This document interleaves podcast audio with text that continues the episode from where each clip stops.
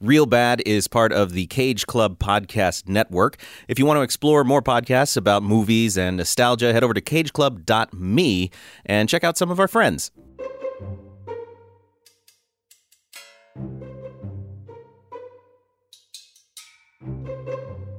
Hello, and welcome to another episode of Real Bad, the podcast where we talk about real bad movies and why they want to hurt us. I am your host, Nick Jenkins. Today I am joined by two friends. First, Joseph Tuna Medish. Hello. And Sarah Suda. Hello. Who are, you guys are in a band together, We, Oh, we are. are. which I'm going to see next Wednesday. Yay! And what's it called? Cephalophore horseman.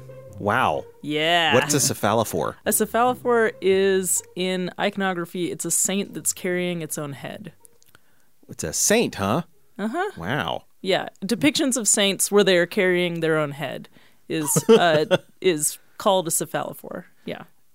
Fascinating. Yeah. Would love to learn more about this. Yeah, I didn't know it either until they explained the band name to me. It's And I was great. like, I Yeah, like that. Yeah. You Yeah. always want to have a band name that takes at least like a you know two minute conversation to explain.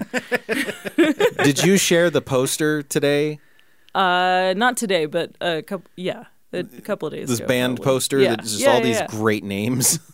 At least Oh, Oh, yeah, yes, that. that. Yeah, Yeah. yeah, yeah, Sorry. Oh, yeah, I've been, no, yeah. I've booked a show and prom- am promoting it, so I've shared a lot of posters lately.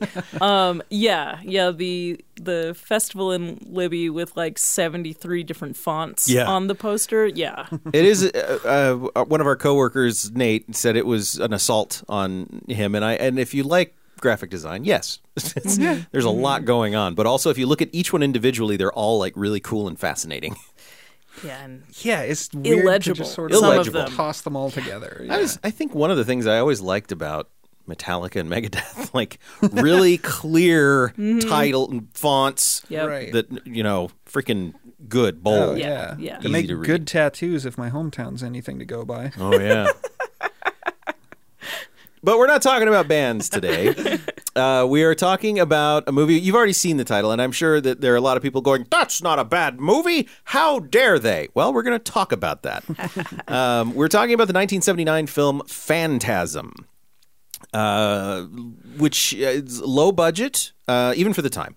It was a low budget, only three hundred thousand dollars. So pretty pretty tight budget, made on the weekends. Um, Don, director, writer, director Don uh, Coscarelli made this by renting. He had this great idea, and I, I, if I was still a young go getter, I never was, but if I was. I would have looked at this and gone, I can do that. Where he would rent film equipment on a Friday and get it for the whole weekend, but only have to pay a one day rental. Oh, Brilliant. It's brilliant. That's yeah. I've Yes. definitely used that trick before. oh man. Well, I know that both of us probably used it even at university. Where Oh, like, yeah, yeah, yeah. Where if we check it out on Friday, we get it, you know. So it's uh, like it, it's it's a great idea, and uh, the film was financed by his father. Uh, who did most of the budget, gave them most of the money, and then uh, he got the others from doc- the rest of the money from doctors and lawyers, uh, and then shot the film. We'll talk more about the shooting of the film and everything in a little bit, uh, but first we need to do a sixty second plot dump. And I feel like the person who has seen this movie the most, I'm gonna guess Sarah. Oh gosh, I don't know. it's gonna be you or me because I don't know if Tuna's seen this before. have you? I have not seen this. Okay, so this was your first time watching Yeah. Phantasm. Okay, well, Sarah, Okay, okay. I will preface preface this by saying I have been here at work since a little before seven this morning. So, uh, and it is after five now. So It's we'll a- see how this goes. it's been a week for everyone, I think, but SciShow especially has been So under the gun. All right, here we go. 60 second plot dump of Phantasm in three, two, one. A dude is killed outside of the giant funeral home by a lady and or a monster guy. And then they go to the funeral and uh oh at the end of the funeral, oh geez, the monster guy picks up the whole coffin by himself. Little kid was spying on him. Little kid goes and talks to his friend who's a medium who can do actual magic. and then uh he goes to do more investigating. The tall man at the place turns out to be an alien, probably who oozes yellow goo. Goo. There's tiny dudes in in hoods and stuff, and everyone's trying to get the kid. So he keeps going back, and his brother doesn't believe him, and then believes him, and uh, eventually they fight all the stuff and find out that actually uh, they're space aliens stealing b- uh, bodies to make them slaves in another dimension. and Mm. It was all a dream, except Or was maybe it? it, wasn't. Yeah, what? Yeah, exactly. the end of the movie is is uh, I don't know I don't know how this would have played in '79. You know, like I mean, I think it plays yeah. the same way it plays now. A what? Uh, oh, I don't know how tropey that had be- become at that point, right? Wizard of Oz does it. So you know, the, people have been doing it. Yeah, that's true. That's a good point. It's way before this one. Yeah, yeah. But uh, yeah, that's pretty much it. Um, We have really three main characters. Mm-hmm. We have the with with the exception of one, like this film is populated with the most boring names. I don't remember any names from this film. The only reason I remember them is because I've been Yeah. Mm. watching the sequels this week, and so they're lodged in my head now. But okay, yeah. so Mike is the main kid, Yeah, and he's the young young kid. yeah. The kid, the brother, the ponytail. Those yes, are the three. Those are the three: kid, brother, ponytail. And so you have Mike, Jody, who's the brother, Yeah, and Reggie, who is ponytail ice cream delivery man. Yeah. which I want to say I love that. Yeah, I love that he's an ice cream Yeah. delivery man. Yeah. and then the friend who's killed at the beginning is named Tommy, and for Hmm. most of the movie I could not remember if Tommy was the brother. Or the kid, or the friend who had been killed, and so they kept Oh. Saying these names, and I'm yeah, like, "Who are they talking about?" yeah, So that's you know one small problem. yeah, yeah. But it's a it, it's it's a, one of those kind of landmark horror films from that era. Like there's a lot that happened in that era. You had uh, a couple years later, you had Evil Dead, which was another very similarly made in terms of uh, you know go get 'em uh, attitude, not really knowing what you're doing. Uh, and you know that was about the time when Halloween came out the year before this came out, and so there, this low budget horror thing was starting to really take off in a mainstream way, Sure. Um, and Phantasm fits into that. So three hundred thousand dollars. Anybody know what it took in at the box office? No. Not a clue. Eleven million dollars. Dang, good job. All right. Right? Good this job. made Coscarelli's career. Nice. Good Like- for you, Donnie. Yeah, so he uh, he made it. He had a screening where it was far too long, um, and I have a I- Unlike now. I have a very very long diatribe I want to go on about editing. Of course you Um, but we'll we'll save that for just a little bit. Um, he had a screening. It didn't go very well, but a lot of the people liked the ideas in it. Like they liked the ideas, Yeah. but the movie itself wasn't working for them. So he cut it down, cut it down, cut it down. Um, and then Okay. because of the success of Halloween, a studio got interested in it and was like, okay, low budget horror film. Let's buy it. So they bought it, and then kaboom! It blows up and was a huge um, success. Like that for seventy nine. Holy crap! That's Yeah. amazing. It's a good amount of cash. So I, I'm going to compare this to Evil Dead a lot uh, as we talk about it. A film that I really like, but is bad. I, I think I think Evil Dead is a badly made movie that is charming. Um, Sure. And and again, it's a different experience watching it projected in 1981 or whenever Evil Dead came out. I think it was 81. Um, so you know, I'm watching it. It was never intended to be watched in 4K. Right? Like that's just not. However, I think it's the opposite for Phantasm. I think Phantasm is beautiful. oh, the restoration looks so good. It does. Because I'm I'm certain when I saw it before, it was on VHS. Me too. Like a rented copy Oh, that was yeah. all muddy and stuff. And so seeing this, it's just like, oh wow, Yeah. those colors Yeah. are so good. I know. Yeah. I was shocked because in the credits, Coscarelli was the cinematographer too. Was he? That's what it said in the credits. I was shocked because, like, normally when I think of a director who also shoots his own stuff, it doesn't look like Sure. really good. Well, cinematography also is a loaded, uh, not loaded, but it's a very specific thing because there are a lot of directors who operate.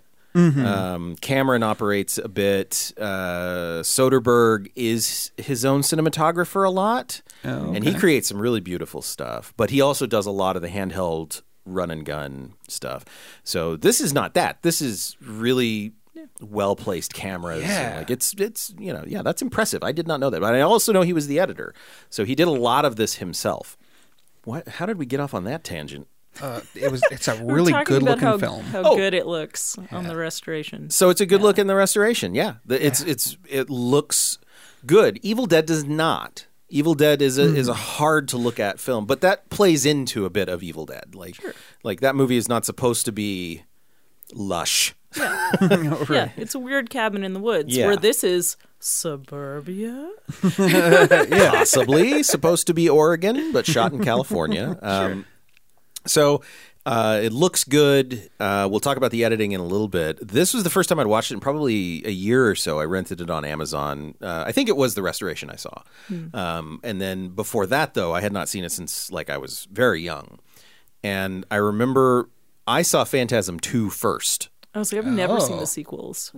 You don't need to. No, I, I okay. kind of figured, but uh, I'm enjoying it. I'm going Okay. through them now, and I'm Okay. enjoying it. But Yeah, yeah, they're the third one especially is just like ew. Why would you do this? But uh, but I saw the second one and I kind of enjoyed it as a kid. And then I saw the first one and I was like, now nothing makes sense. The second one, that's that's everyone's reaction to watching the first one. well, because it's uh, when you get to the end, you're kind of like, well, how do you make a sequel from that? And then I don't know. I still don't quite understand Sure. how they got to sequel Sure. from Well, how many million was it? That's how 11 they, million. That's how they got to sequel. but like almost i think the sequel came out in like 91 Really? i think Oh, like it was a Yeah, yeah, long yeah. time sure. uh, before that was, anyway my reaction watching it this time was i don't also sarah and i have been talking about this we don't know how this got on the list one of us put it on there I I think it was me. okay Uh, yeah, because like I don't know, I bad is such a loose concept. yeah, it is And I also, the idea of maybe being on this podcast, I wanted to seed it with things because you can put your own stuff on the Yeah. list. I wanted to seed it with things that I actually enjoy. Good- good plan. Maybe someone might think is bad.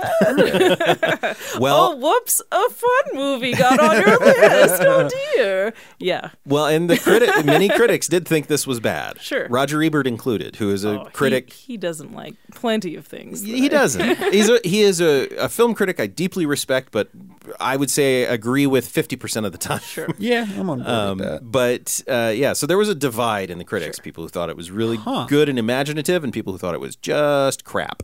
Yeah. Um, which critics, you know, take them or leave it. It's it's it's it's about your experience with it. Um, and my experience was one of confusion when I was younger, and now a very strange appreciation for it. I think I hadn't really thought about the film deeply since I'd gone through film school, Sure. and watching it this time, I have a lot to say about the filmmaking side of things. So my attitude watching it this time is very much like, I think this is a really interesting story that is sometimes badly told. That's that's sort of my take on it right now. But Sarah, what was your reaction to watching it this time? It is. and what's your history with it? Like how long Oh, since you put it uh, on there? Like yeah, I, I think it was one of those movies that I had heard about plenty of times, and so had a bunch of friends over in college, and we rented it and watched it, and uh, yeah, I don't know, I just it's very fun. It is super fun, but it is such a like if they. I don't know if he just made a list of everything he thought he might want to put in a movie and was just like, yeah, we could cram all those in there. Hell yes. Let's do it. how do I get a barracuda in my in my movie? Oh man. Yeah, and then maybe there's a finger in the box because like that's a cool effect. And then it's a bug, and then it's a bug in the box. And then like there'll be little dudes running around and and and maybe there'll be a room that goes to another dimension. And oh, they can stop it with the vibrations like a tuning fork. And it's just like, oh my gosh. And then like the tall man can also look like a lady and have sex with dudes and then kill them. And like that's obviously a we needed to get boobs in the movie early Early. thing. Like, oh, you know, because Yeah, that's how, like, that. those kind of movies, you have to have someone die and someone be naked in the first, like, five minutes. Blood and nudity. Yeah. Yeah. And so, like, that's the reasoning. But at the same time, it's one of the many things that are, you just have to roll with it. It's like the tall man, this, This is a- super tall yeah. alien dude, is also this blonde seducing folks. This is a roll with it movie. Sure. Yeah. Yeah. Yeah, exactly. Um, I also want to talk. So that's Yeah, an. Mm. interesting point to start with, because the movie starts with it is a is an awkward sex scene. Yeah. Um, I had totally forgotten about that too. I had too. I had forgotten that like I saw the poster when I was looking to figure out where I could watch it and there's the lady is on the cover of the poster and I was like who is this lady? I don't remember a lady in this movie at all. I also had that moment because I was like, "Is she the psychic?" No, because the psychic Oh, yeah. is an old woman. And this, uh, I had, I think I had kind of forgotten about the psychic thing too, and that's a, that's another just like, oh, early in the film we established that magic is real, Yeah.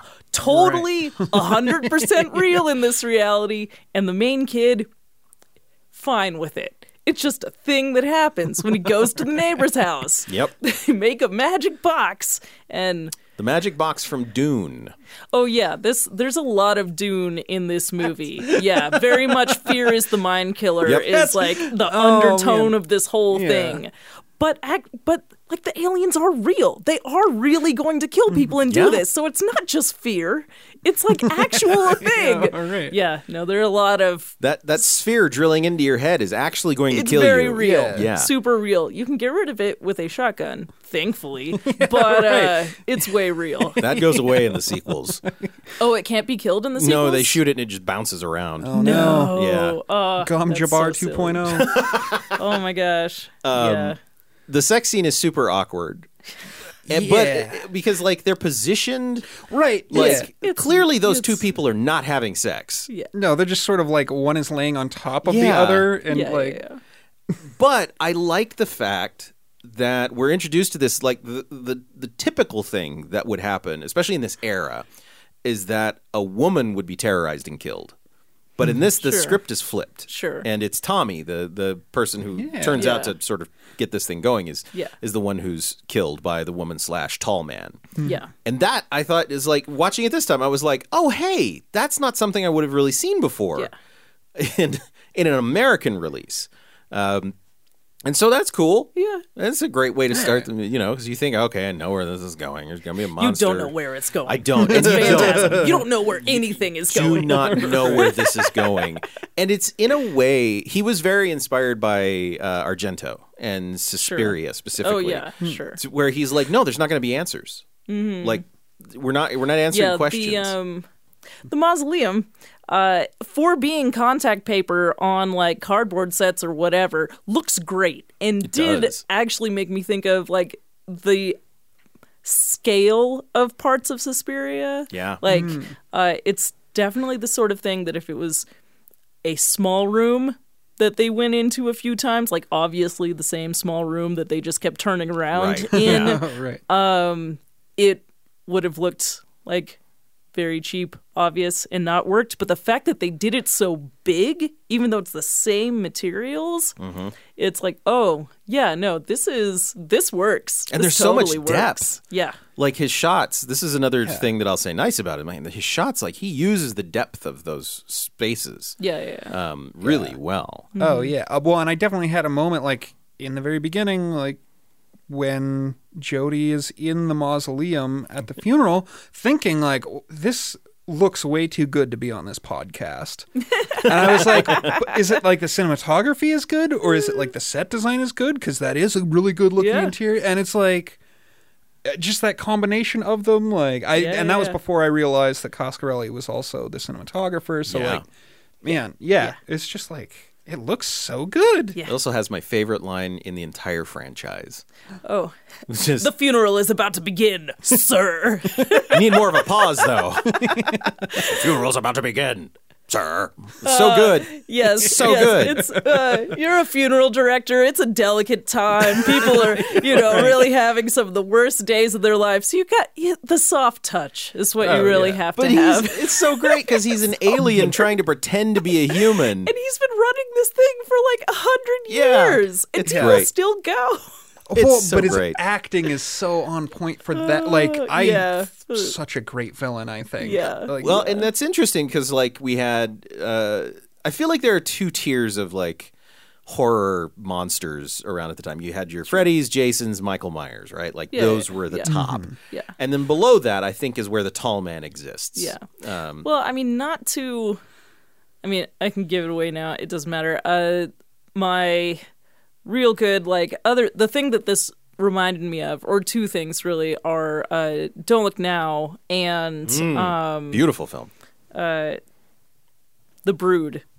Also, not a beautiful film. That is a disgusting. Um, Such body horror. oh, Cronenberg. Yes. yes.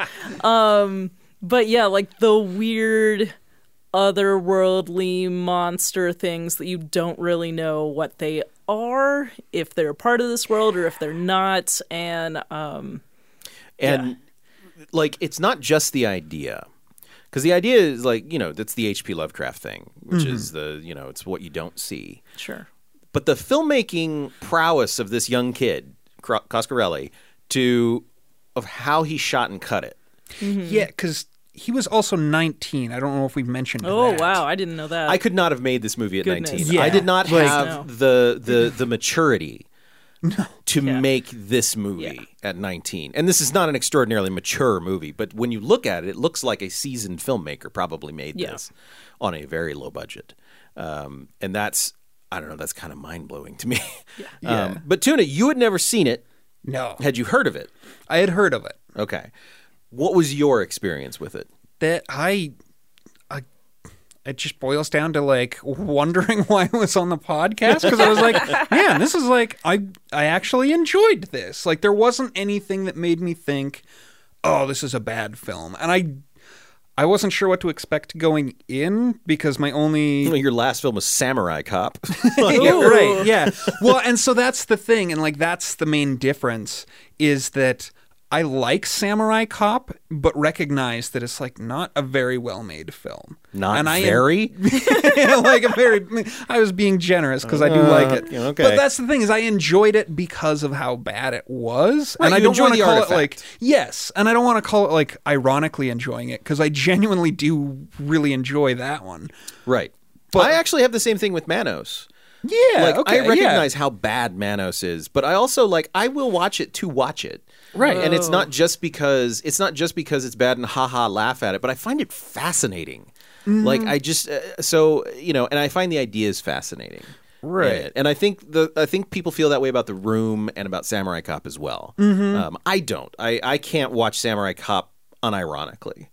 Like Yeah, I mean, I'm gonna laugh at it the whole time. I'm I'm not watching it for the reason the filmmakers intended, Right. But I am still genuinely enjoying. you're having a good time. Yeah, Yeah. and that's like I felt that way, except without that level of like, oh, I'm enjoying it for the wrong reasons. Right. It was no, I'm just like I'm on board. It's not like the most mind blowing thing I've ever seen, and even the Coscarelli films that I watched or that I had experience with, I enjoyed those probably a lot more, and I would definitely watch those before I watched this again. But hmm. like, never felt like this was. Uh, I, I just I just enjoyed it, Yeah, it no, and it taps into the it because we all have been doing the Hellraiser series, so that was like the point of reference I could Yeah. think of. But it, I think this is a better film than Hellraiser. yes, absolutely. Like this is definitely way more my style, and especially the way they handle Tall Man is. I like how they handle that way more than I like how they ended up handling Yeah. Pinhead because he's still it leans into that not to belabor how much I love cosmic horror, but that's more my thing. And yeah, there's some explanation of what Tall Man's doing in this, but there's a lot of he's just like this weird, uh, like his goofy walk that he does, in and like slow the, motion. Slow Frankly, motion. sir, that that walk is badass. I don't think it's Yeah, goofy. he's Yeah, wearing like- he's wearing platform Yep. shoes and a suit that's a little too small, and Yep. then he's in slow motion And all the time. but it's perfect because it's he's supposed to be this alien person Yeah, and it's yeah. this weird off-putting like if i saw somebody walking that way outside i wouldn't think like oh horror movie I mean, it would be like a strange thing Yeah. Yeah. but it wouldn't be like oh this is magic or oh this you know like Uh, I'd like to say real quick. Uh, one of my favorite things in this is they find a diegetic reason for them for the uh, for fog and stuff Oh, when yeah. you see him on the street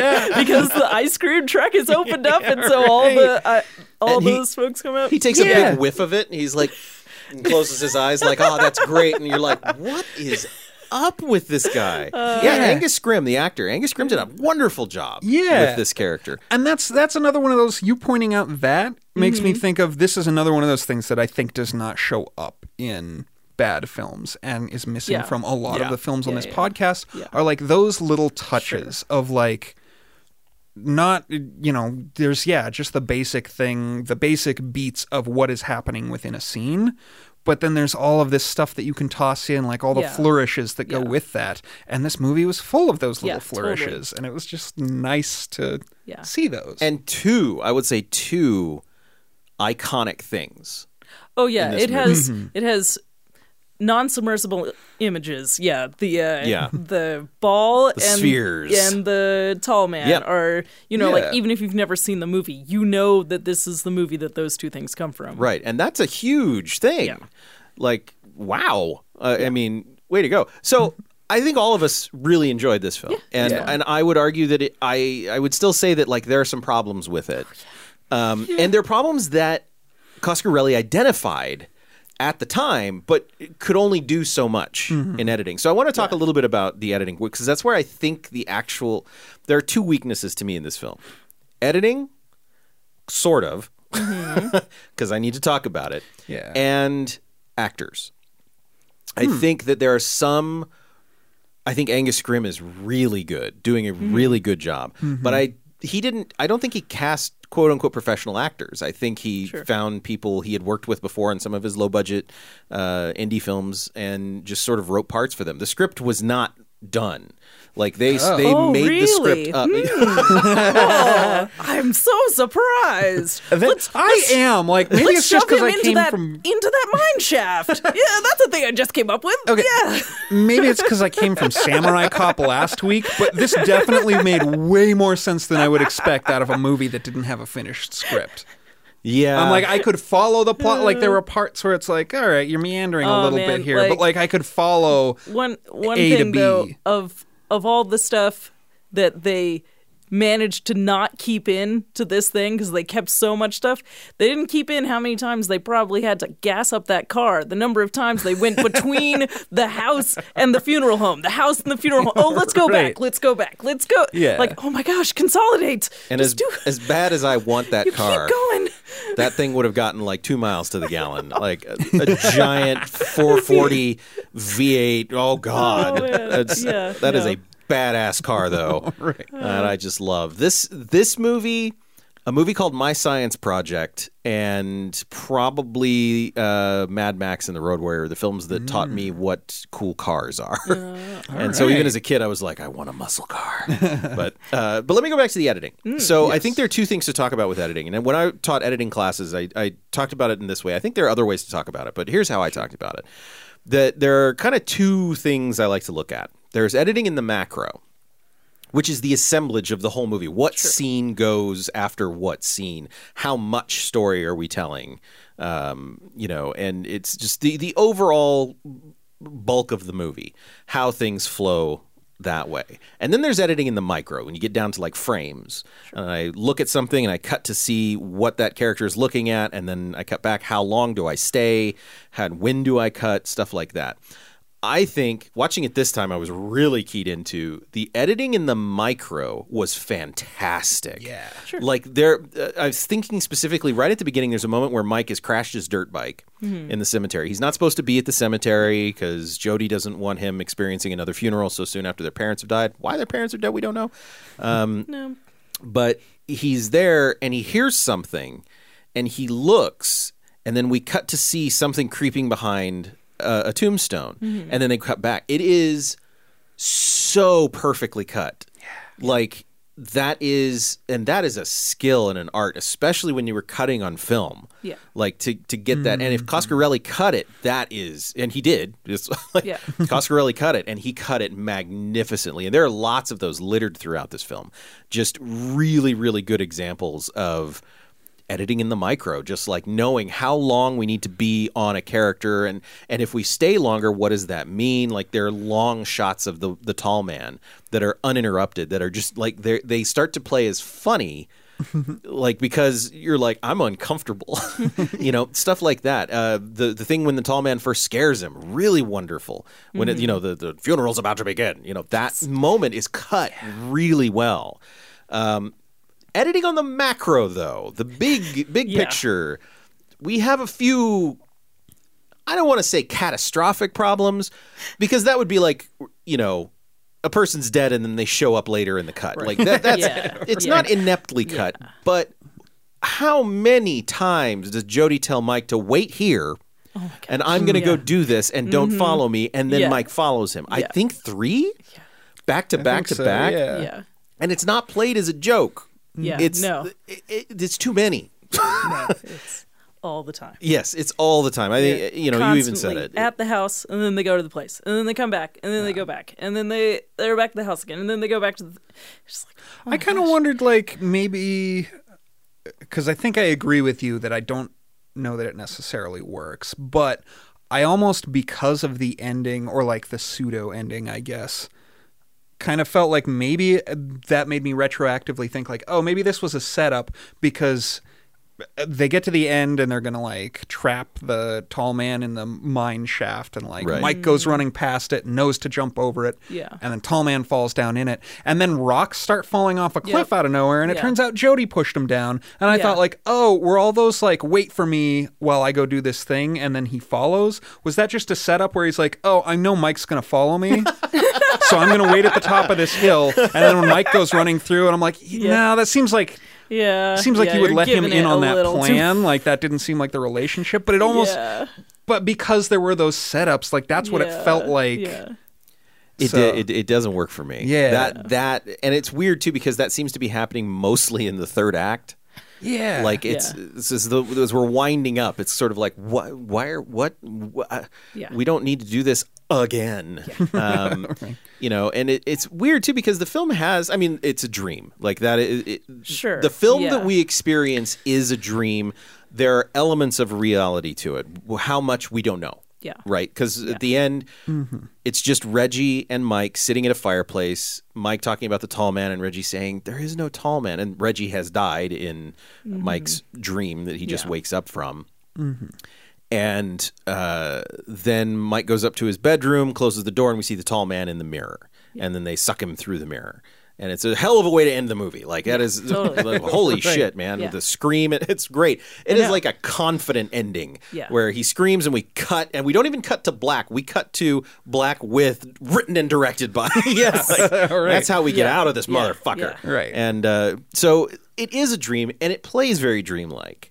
Um, there Yeah. are these weird scenes Sure. where Jody goes to a bar, and like I really feel like though playing dreamlike is a little bit of you're get you're that's am I being generous? you're being a real that's you retroactively say oh well it was a dream yeah Well, I don't. I don't think I mean saying because like if he had intended it, I don't think that precludes it from not working. So sure yeah but it, But it's a it's, it's a, a dangerous way to like Yeah. give give too much like You're- oh yes. you get a pass You're correct. The Right. still the scene still has to work as a scene. Yeah. Yeah, And there are a few of those. I think the big one is where Jody goes to the bar where he picked up the woman in lavender. Mm-hmm. And then just goes to say, "Hey, did she ever come back here?" And then they joke about, "Did you get a hold of more than you could handle?" And that's the scene. yeah Like Right. that's it, and you don't need it. like it's there's no reason for it to be, and there are a few of those in here. Oh, yeah. that are just like this is unnecessary. And that, so that's yeah, I am being generous by saying ah, it plays like a dream, and then not everything, but at the same time, yeah, but it's a movie too. And for some Right. reason, we give David Lynch a pass on a lot of this. Well, But- sure. Yeah, but he like from the get-go like that is his style for things in general. You don't like it's not normally a oh, that was very weird. And then at the end, it's normal because that was all a dream. it's like, no, that's just how it is. Or True. like, uh, I had been talking to Keith about um, It Follows. It Follows has very much like the idea is, is it's a little bit dreamlike, Yeah. but it's more plot still happens. The things still follow A, B to C, but there are weird anachronisms that come up. No, like no one's. Is it summer? Is it not summer? Why aren't they in school? Where are their parents? Like those sort of questions do not happen because it's this weird dream re- reality. But the actual plot still doesn't have it's dream logic, whatever. Right. Um, There's no excuses to be made. Right. Yeah, yeah, yeah. Man, I couldn't get through It Follows. oh, really? Oh, And okay. I, not because I thought it was bad. Yeah. I just, w- I think I was just Too not in the mood. No, I was uh, honestly, I was bored. okay. Um, I got to them all. So she's floating in the pool at the beginning. Mm-hmm. And then she comes in and she has this conversation in the living room. Yeah. And by the end of that conversation was like, I'm gonna have a bowl of cereal. I'm Oh, so bored okay. right now. okay, wow, you didn't get very far I did all. not get very far. Like, uh, but I know it's a good movie. Like, so it was just. I think I want to watch it again at some point because the, the idea is fascinating to me. Mm-hmm. But everybody was just so monotone and disaffected. But then uh, the woman who plays the lead in that is in one of my very favorite films called The Guest, and Hmm. she's great in there. So. I'm I again, it's not the movie, it's Sure. me. That's fine. But I just I everybody talks about it. I'm like, I really should watch it at some point. Maybe I'll have a bowl of cereal while I'm watching it. Oh, there you go. Yeah. Any cereal eaters out there? Just me? Okay. anyway. cereal this morning, at like five thirty. Oh my god. You could combine it. It fall O's. Get your so oh, that's that's Oh, good. man. Friday Yep. humor. I like it. Yep. Um, Yep, so that's giving my it away. just giving these away, tuna. TM TM TM TM can't steal it. That's how TMing works. Yeah. Uh, that's my diatribe on editing though is like uh, it is Yeah. it, it is so incredibly well edited on one side of things like surprisingly Yeah. well edited. When you look at its contemporaries um, if you look at you know Evil Dead or you look at uh, Halloween, like the pacing of Halloween and the cutting when you get into those micro moments is very slow and it's it's purposeful. Yeah. but it is it's very different. And this feels much more modern in its in its editing which I was like blown away. I also want to bring up the fact that like there is a legitimately thrilling chase sequence in this movie which for $300000 i cannot imagine how you do this without getting somebody killed but that car chase scene Yeah. is and he's the, they have the sunroof open and he's out shooting yeah. a gun and they're, they're looking like they're going Yeah. full speed It like looks very fast. it, and it doesn't look like there's camera trickery or there doesn't look like they're undercranking or anything. Like it, holy shit, I think it was probably just dangerous. it's just yeah. dangerous. Um, and so you know, I uh, yeah, I, I mean, I know this is a podcast about bad movies, but I don't think this is one. I think it has some bad elements to it. I think that it cannot connect with you. Like Sure. I, I can see that. Um, and it's one of my problems about criticism, and this isn't a new problem, right? Like we've had this problem with judging anything artistic or enjoyable forever Right. that people are going to say I don't like it therefore it's bad. I you know that that's a problem. Um, and those critics who are saying this is in you know incompetent, eh, it's bullshit. This is not incompetent. This is very for three hundred thousand dollars. Yeah. That Yeah. is goddamn impressive. Yeah. Yeah, I don't know. I think the one other thing that I would like to talk about is how I think this film plays depending on your age. So you were in college. Yeah, the when you first saw time I first saw it. time you Yeah, saw yeah. it. Um, I was probably 12, 13, so I was about Mike's age Sure. um, in this. And and you know, Tuna, you're uh, 30, 32. 32. So first time we've all s- we all saw it, I think it plays it might play differently. I don't know. To me, this was like a when I saw it, it was it was like a the Hardy Boys adventure. Like this played more as an adventure film Oh, Gotcha. okay. to me. Um, this is you know it was it was m- much more of a we're you know um, like it's like what Stranger Things would be now. I think Stranger Things doesn't Oh, play to yeah. me doesn't play as much as horror as much as like this summer Right. you know childhood nostalgia. Yeah, I mean, it's like very Goonies. Stand By Goonies. Me. That's a better Yeah. yeah. yeah. Goonies not as funny. You know, Yeah. but it was it was more But of an it's also not The Shining, no. which not, is also about a kid having adventures. right. Yeah. that's just true.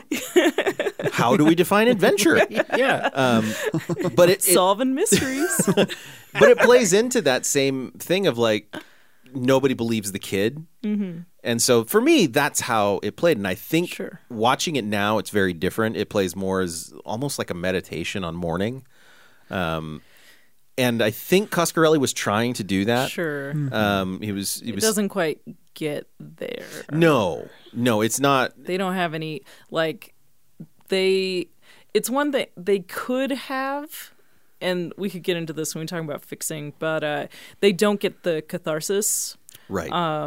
Like when they open up the parents one of their coffins and sees they're not there even at that moment they don't get the like this grief has been over them and now it's even worse like they barely touch on like what that actually Yeah. means i agree Yeah. Right. Yeah. it's just it isn't that movie no it could have been It could have been. totally could have been, but it isn't. I, And I agree with that. But I I think watching it now as an adult who's had to deal with death and Sure. you know stuff, it's more it's a different perspective now than when I was a kid. Like the adventure part is definitely in the background for me. Uh, so I don't know. It's really really weird, but I like it a lot more than the sequels good because this here's the thing. I think so I haven't seen them. Uh, my assumption, not knowing anything about them, is that it's just the shiny ball and the tall guy just messing around, and there's not a whole lot else from the first movie plot wise that they keep, or what? Um, well, so I'm through three. Okay, I finished three last night. I'm probably going to do four tonight and five tomorrow. Gosh, just- they're all on Amazon. I'm like, I just want to watch them. I, am a completionist. Got a- damn got it! a hobby. Yeah, I do. It was it was all fran- all the franchises or model trains, and you just went for it. I don't like trains. I think they're loud and dangerous. Um, well, the characters are all there. oh, so all of the characters Okay. Really? uh, come back. Yeah, the second one they replace Mike with a different actor, um, Oh. who's James LeGros, who was uh, in a bunch of things, Near Dark. Um, was he the little kid in Near Dark? no, he w- Oh. he was just a person at the bar Oh, uh, okay. who runs out the window, and Caleb goes after him, Yeah. and they're expecting Caleb to kill him, but he doesn't, and then he's the one who brings the cops to their bungalow later. Uh, but he was in Living in Oblivion, which is one of my favorite movies, um, and he plays the the most full of himself actor in the world, and it is absolutely wonderful. Uh, but he plays Mike, grown up Okay. Mike, in Phantasm 2. But then in Phantasm 3, they get the actor who played Mike in the first one back. Oh. um, and so and Angus Scrimm is in all of them. Reggie Bannister is in all of them. Uh, Jody makes an appearance in three and four, I think. He definitely does in three. And um, I, the the thing that I'll say about them is they're just kind of nothing. They're Gotcha.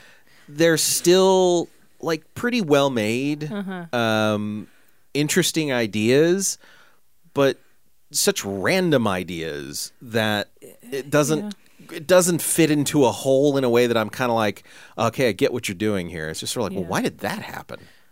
Yeah, And I don't Well, feel like I mean, where it comes from. the from. first one mm-hmm. also has has Yes. that, so maybe they're just like, oh yeah, we'll just you know keep throwing it out the wall, and you know, Something will stick. Yeah. Yeah, uh, but there's neat stuff. It's just I don't Yeah. know. I wouldn't recommend them. I I would recommend the first Phantasm. I think, especially if you're a lover of cinema. Like I think this is a really good, fun movie to watch. Uh, so yeah.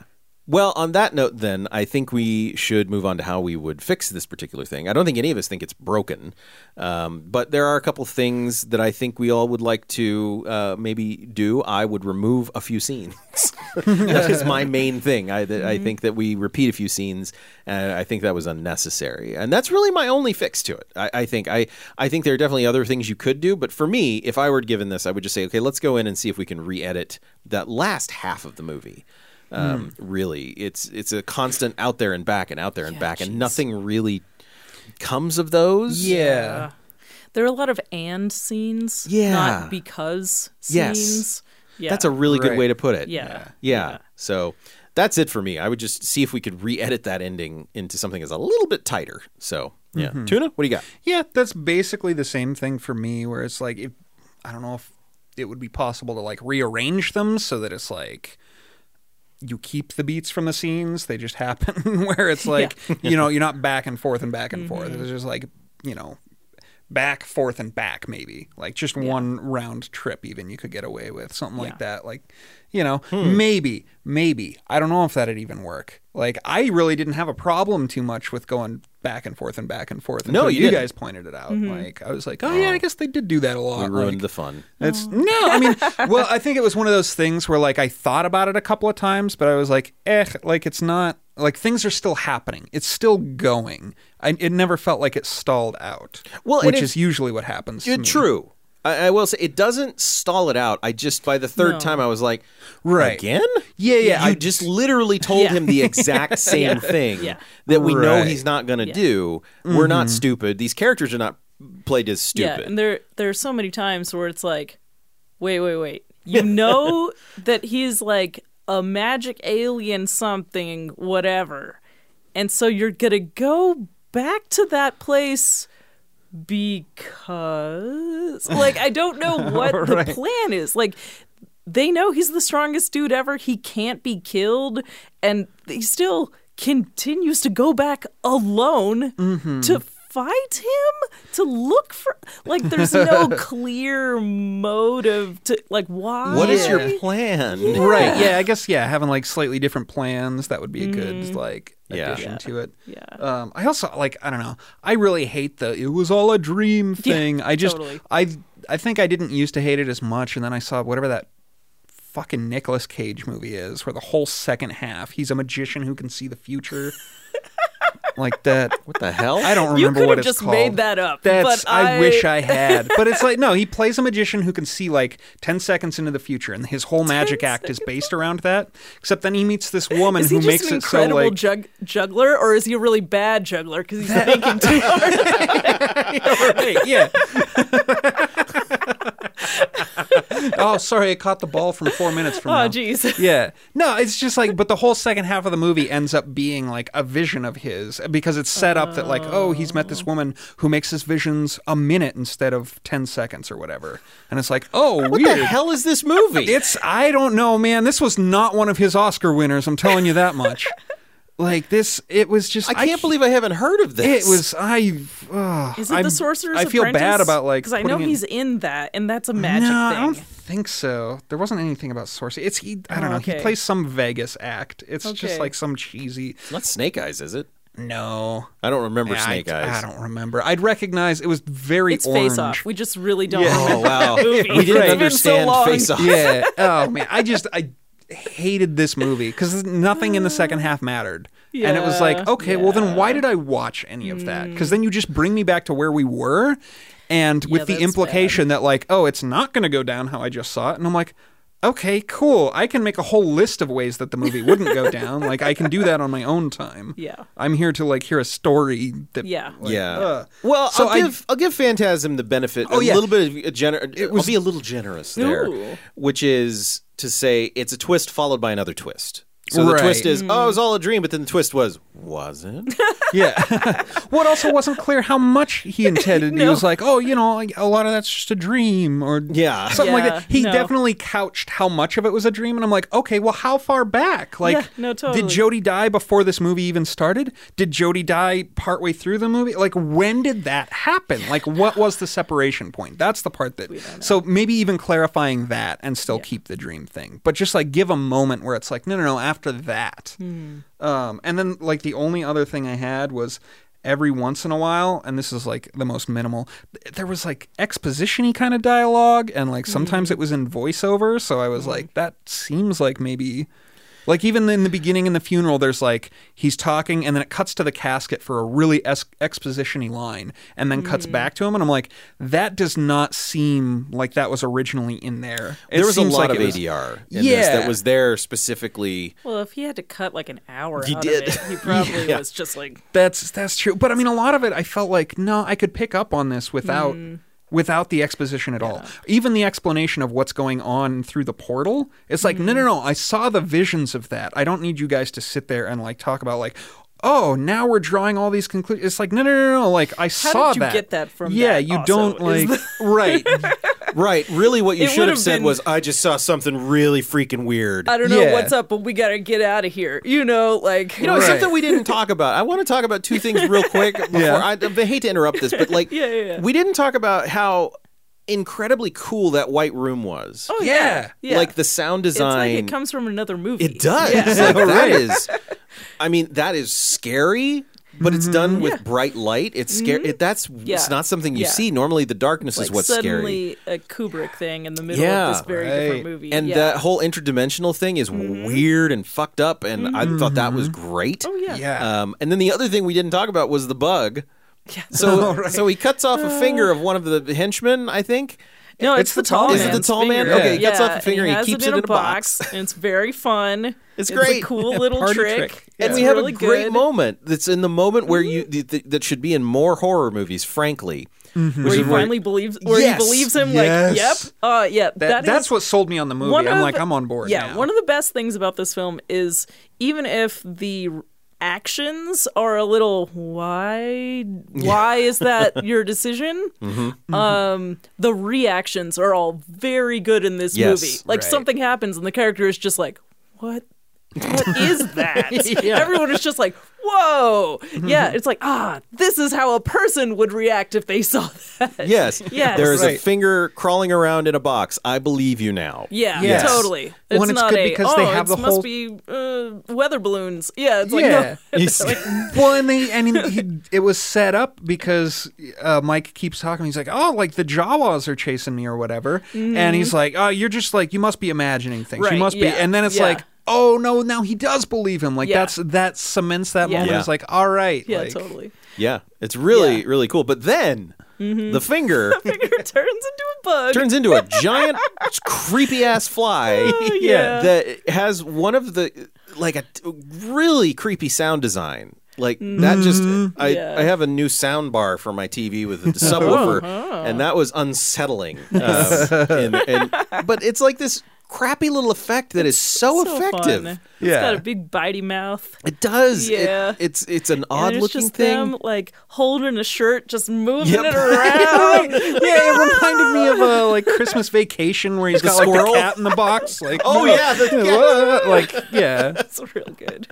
Oh my god, that was so great. And Yeah. like and then they put it in the garbage disposal and there's a great scene of dialogue after it's been in the disposal because Reggie comes in and he Yeah, doesn't know what's doesn't- going on. yeah. It's a great moment of dramatic irony where the audience knows something a character doesn't. Yeah. And he's like and he's doing this speech about like, "Hey man, let's why don't you ride shotgun with me, Mike, and you can have it's going to be hot and you did a good job of crowd control last time and why is everybody looking at me weird and what's going on?" And it's this wonderful like that's really mm. wonderful writing. Like the writing is So good. The fun. performance was mm-hmm. okay. I mean, there none of these people are actors.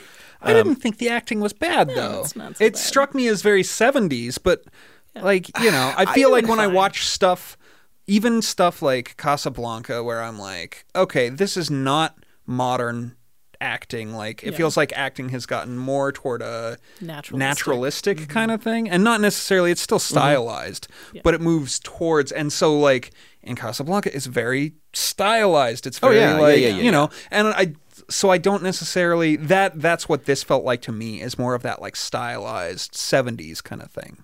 I didn't to me. Oh, okay. It felt like, and I think this is true if I'm remembering correctly. I think they filmed this in order. Oh. So Huh, linearly, okay. and Yeah. you'll notice that the acting is wildly better at the end Yeah. than the beginning. Because the beginning is the worst part of the film, in my opinion, is where Reggie and Jody walk up to each other in a badly framed shot, A really square. really thing in- the square, and they funeral. and they go, "Hey, man, I guess Tommy's dead." Yeah, Yeah. The- It's okay, weird. it's a weird, awkward scene, and I think that might have been mm-hmm. like the first thing they shot, hmm. and then they ah. move forward, and everybody's getting more comfortable as they go. So I don't want to make a blanket statement and say that the Right. acting is all bad. I think it starts rough and gets better as it goes. Hmm. And it's probably they had more to do as they went on too. And then there are there are little highlights. Like I think Angus Scrimm is very good.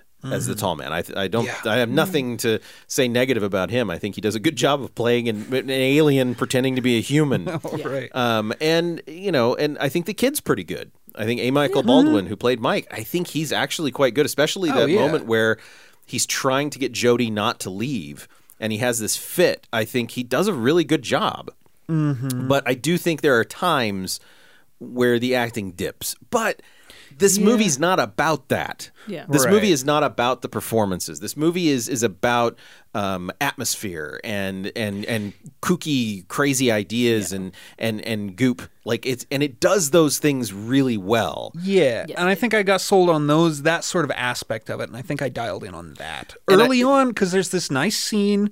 Like I don't know, maybe other people would hate it, but it's like Jody's outside just goofing around on his guitar, and Reggie walks up, and they just like play music together and it's like oh these guys are old friends they Yeah. can just sit there and like they're both clearly playing the guitar it's Yeah. not faked it's like no Yeah. they're like those two are interacting and it presents this kind of chemistry that is very hard to fake and like wasn't faked for this it didn't seem like Didn't feel like it. it it very much sold me on those characters when uh, when we were watching this, uh, we were talking about doing fake trailers that are just like the voiceover, like the horror of Phantasm, but just showing the dudes like playing guitar and then showing them at the bar and then like Mike getting- on his dirt yeah, bike. Yeah, yeah, oh, that ice cream truck. and- Oh, yeah. yeah. the horror of Phantasm. I think my favorite thing I ever saw online is when they cut the Shining trailer to Oh, be a yeah. romantic comedy. Shining. Shining. Uh, so good. So nice. I love that. Yeah, it's oh, a- Anyway, Sarah, mm. You said you specifically had some ideas about how you would Oh, fix this. uh, yeah. So I definitely would consolidate a lot of the back and forth uh, towards the end. I think you could. It's nice to have more peril there in the middle, but I think you could cut out the antique store ladies and all oh that yeah. because like it doesn't really go anywhere. No, so it it, could have been a they got the body and they put it in the ice cream truck, which is another one of those like why Yeah. why did you do that? um, and then maybe they would be following him.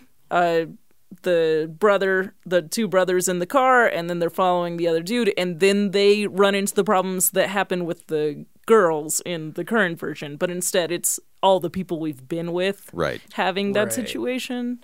Um, I think I would, I would cut the, like all the was a dream stuff at the end. I think I would have it so that when the tall man is in the car and he explodes, like we don't see him again, but maybe we see the lady and then like they get rid of her in some way like maybe when the house gets sucked in and so we cut we don't need any of the let's throw him down the mine shaft because that is such a like oh uh, how do we end the, uh, another scene?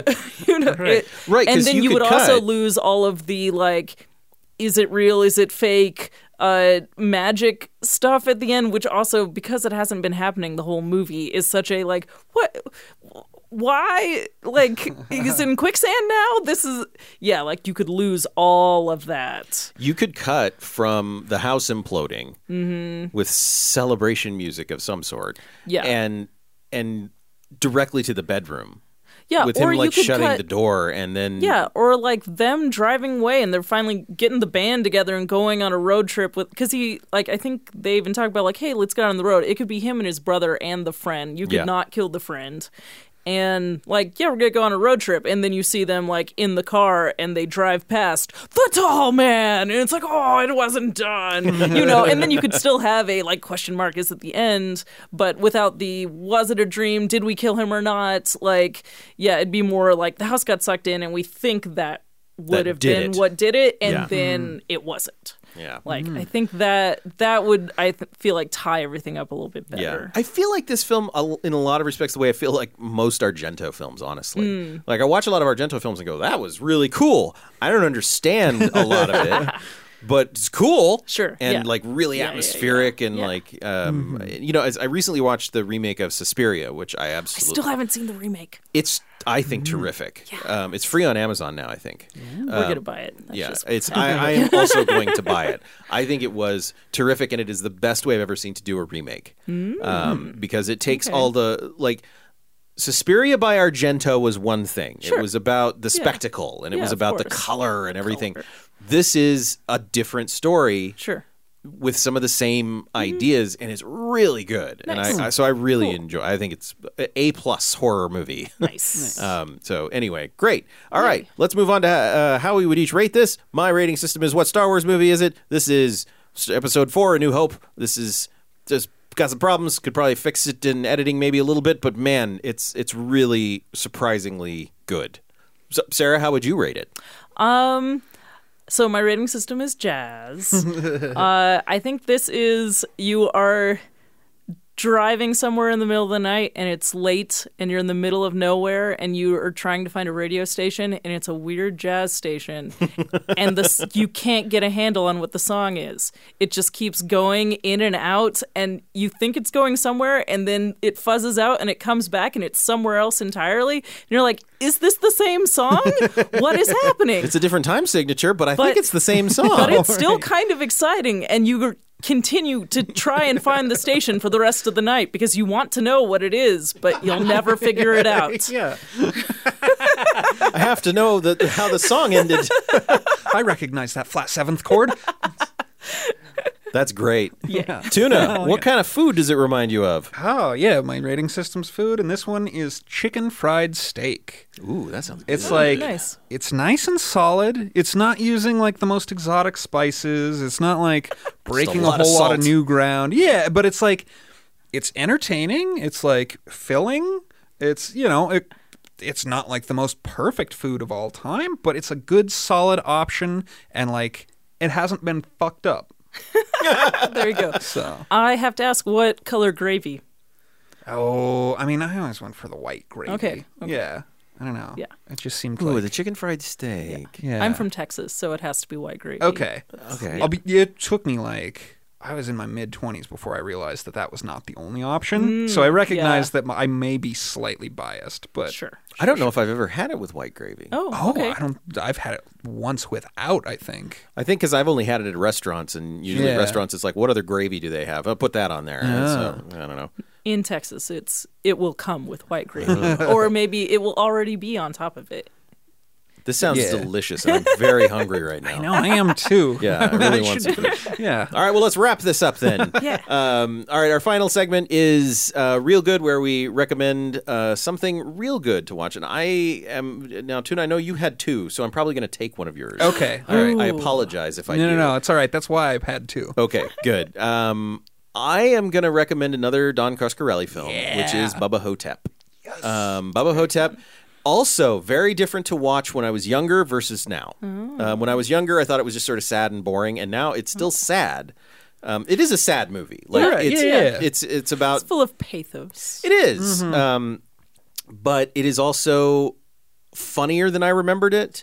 The performances are really good. They are fantastic. Ossie Davis and Bruce Campbell are both phenomenal. If you ever thought Bruce Campbell was one note, watch this. It's he's It's- uh, totally different. Oh and, man, I'm and gonna go watch great. this tonight. Yeah, I think it's free on streaming right now. Oh. Um, oh, I've definitely got the DVD. yeah, I it wanna- even came with a little like Elvis jacket for the DVD case. Oh, Yeah. that's um, very good. Bubba Ho-Tep is this. If you if you don't know, Bubba Ho-Tep is the story of Elvis, um, who at one point to try to live a little bit more of a normal low key life switched places with a uh, Elvis impersonator. So the Elvis impersonator took over as Elvis, and he went on to do like smaller gigs. And then the Elvis impersonator died and so he was stuck. He couldn't go back. so the people, the person that we think is Elvis who died, actually was an Elvis impersonator, and Elvis is stuck in this low rung circuit of Elvis impersonating, breaks his hip, and eventually ends up in an old folks' home. And the rest of the story takes place in this old folks' home, and it is really wonderful. I don't want to get into too many twists and turns, but there is a supernatural element to it. There's a bug in it. I forgot about the bug, um, and it's got everything it's got everything.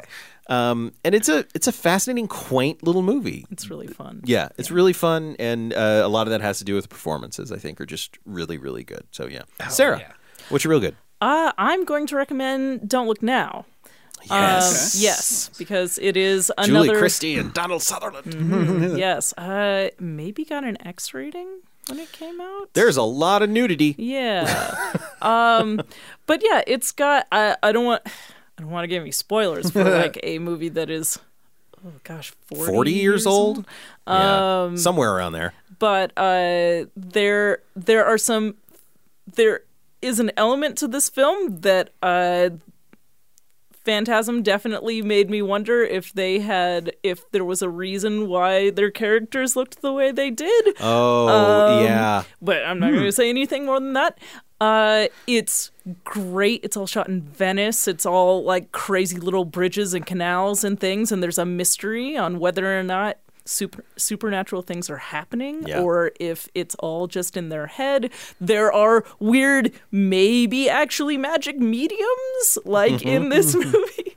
Um, and yeah, it's it's fun. It's a it's definitely if you see it, there will be a few things in it that you're like, oh, I've seen that in a million other horror films that all came out after this movie. this is where that comes from. it is weird that like you don't hear about it very often. yeah, but it's really fun. it is referenced so much. Oh, yeah. It's so bizarre to me. Yeah. Like, but it is, man, that is a, yeah. It's also, I want to say, it's Nicolas Roeg who made it, and Mm. that film is impeccable. Like, the, the filmmaking of that movie is like, we watched it for, uh, I watched it for a realism class, I think Oh wow.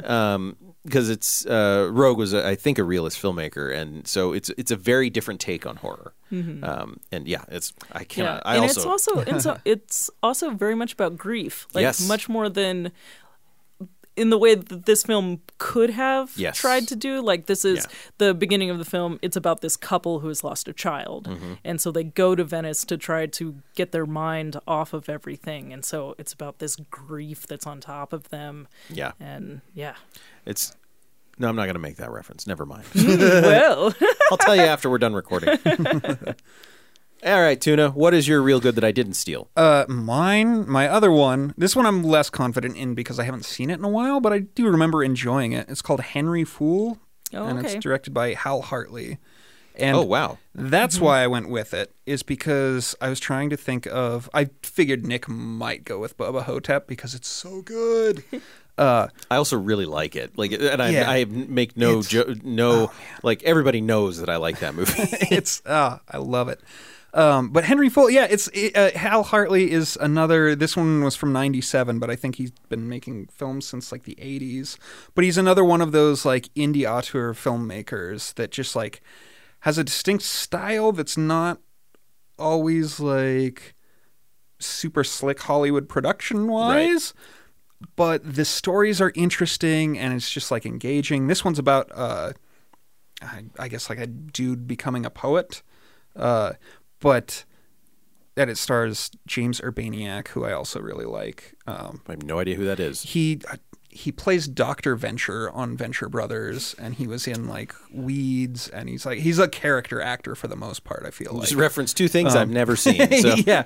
No, he's just like he's got a very distinctive voice and he's kind of a goofy weird guy. But like I don't know. I just really like Hal Hartley's stuff. Cool. And when I was trying to think of someone who was like Don Coscarelli except not necessarily horror, uh, I was There you like, you know, I, I need to pick a Hal Hartley film. So Excellent. That's great.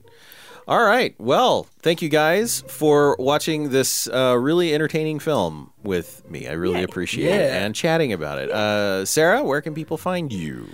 oh, uh, well, I'm gonna be at VidCon. Oh yeah. oh yeah, yeah. I thought for a while I was going to do the thing with tuna, but you're doing the thing with tuna. That's I'm great. doing the thing with Tuna. Yeah. yeah, yeah. Uh, yes, I'll be. Tuna and I will be doing two workshops at VidCon on sound in video. And otherwise, I'm occasionally on Don't Close Your Eyes live radio theater, which is has been podcasted. And um, oh no. yeah, yeah, totally. Okay, excellent. Tuna, where can people find you? I'm at Tuna Loons on Twitter and also on Instagram. My band is uh, Soviet Fourth Grader that you can find on Bandcamp. You have Uh, two bands now. Yeah. Oh, yeah. I'm also Yeah. in Cephalophore Horsemen. Uh, I'm trying to think what else. I I work on SciShow Tangents. I just started editing Dear Hank and John with Nick's gracious training. Uh, I'm, I'm yeah. nodding, but you, you, yeah, you, you took Just it like, over. I'm I'm You- all over place, all over the place. I Yeah. guess so. One of those places. Great. All right. Well, you can find us at Real Bad Pod on Twitter and Instagram. And of course, if you like what we do here and would like to maybe contribute a little bit, you can go to patreon.com slash realbadpod. And the higher up the tiers you go, the more stuff you get to like recommend and do. Right now, we're in the middle of a vote for the next film that we're going to watch, uh, which is going to be not next week, but the week after. Next week, we're going to be doing a real good. Um, yeah. So I'm looking forward to that one because it is probably my maybe my favorite movie that we're going to be talking about. And uh, it's going to be Tobin Addington and me. We're going to be talking Nice. about two movies. Um, Is it Bubba Ho-Tep? no, I know. no, this one, uh, oh, it was actually a movie I didn't mention when I talked about cars. so, yeah, we'll talk about that. Um, a real big thanks to Black Duck Studios, T. Michael Martin, I Love It Podcast, Candace, Sarah Caroline, and Anna Moss for supporting us on Patreon. Thank you so very much. It means a lot to us. Real Bad is a part of the Cage Club Podcast Network. You can go to cageclub.me and check out podcasts like Cruise Club, where Joey Lewandowski and Mike Manzi watch and talk about every single Tom Cruise film. That's real. Next week, Tobin Addington will be here joining me for an episode of Real Good, so join us for that. But until then, this has been Real Bad.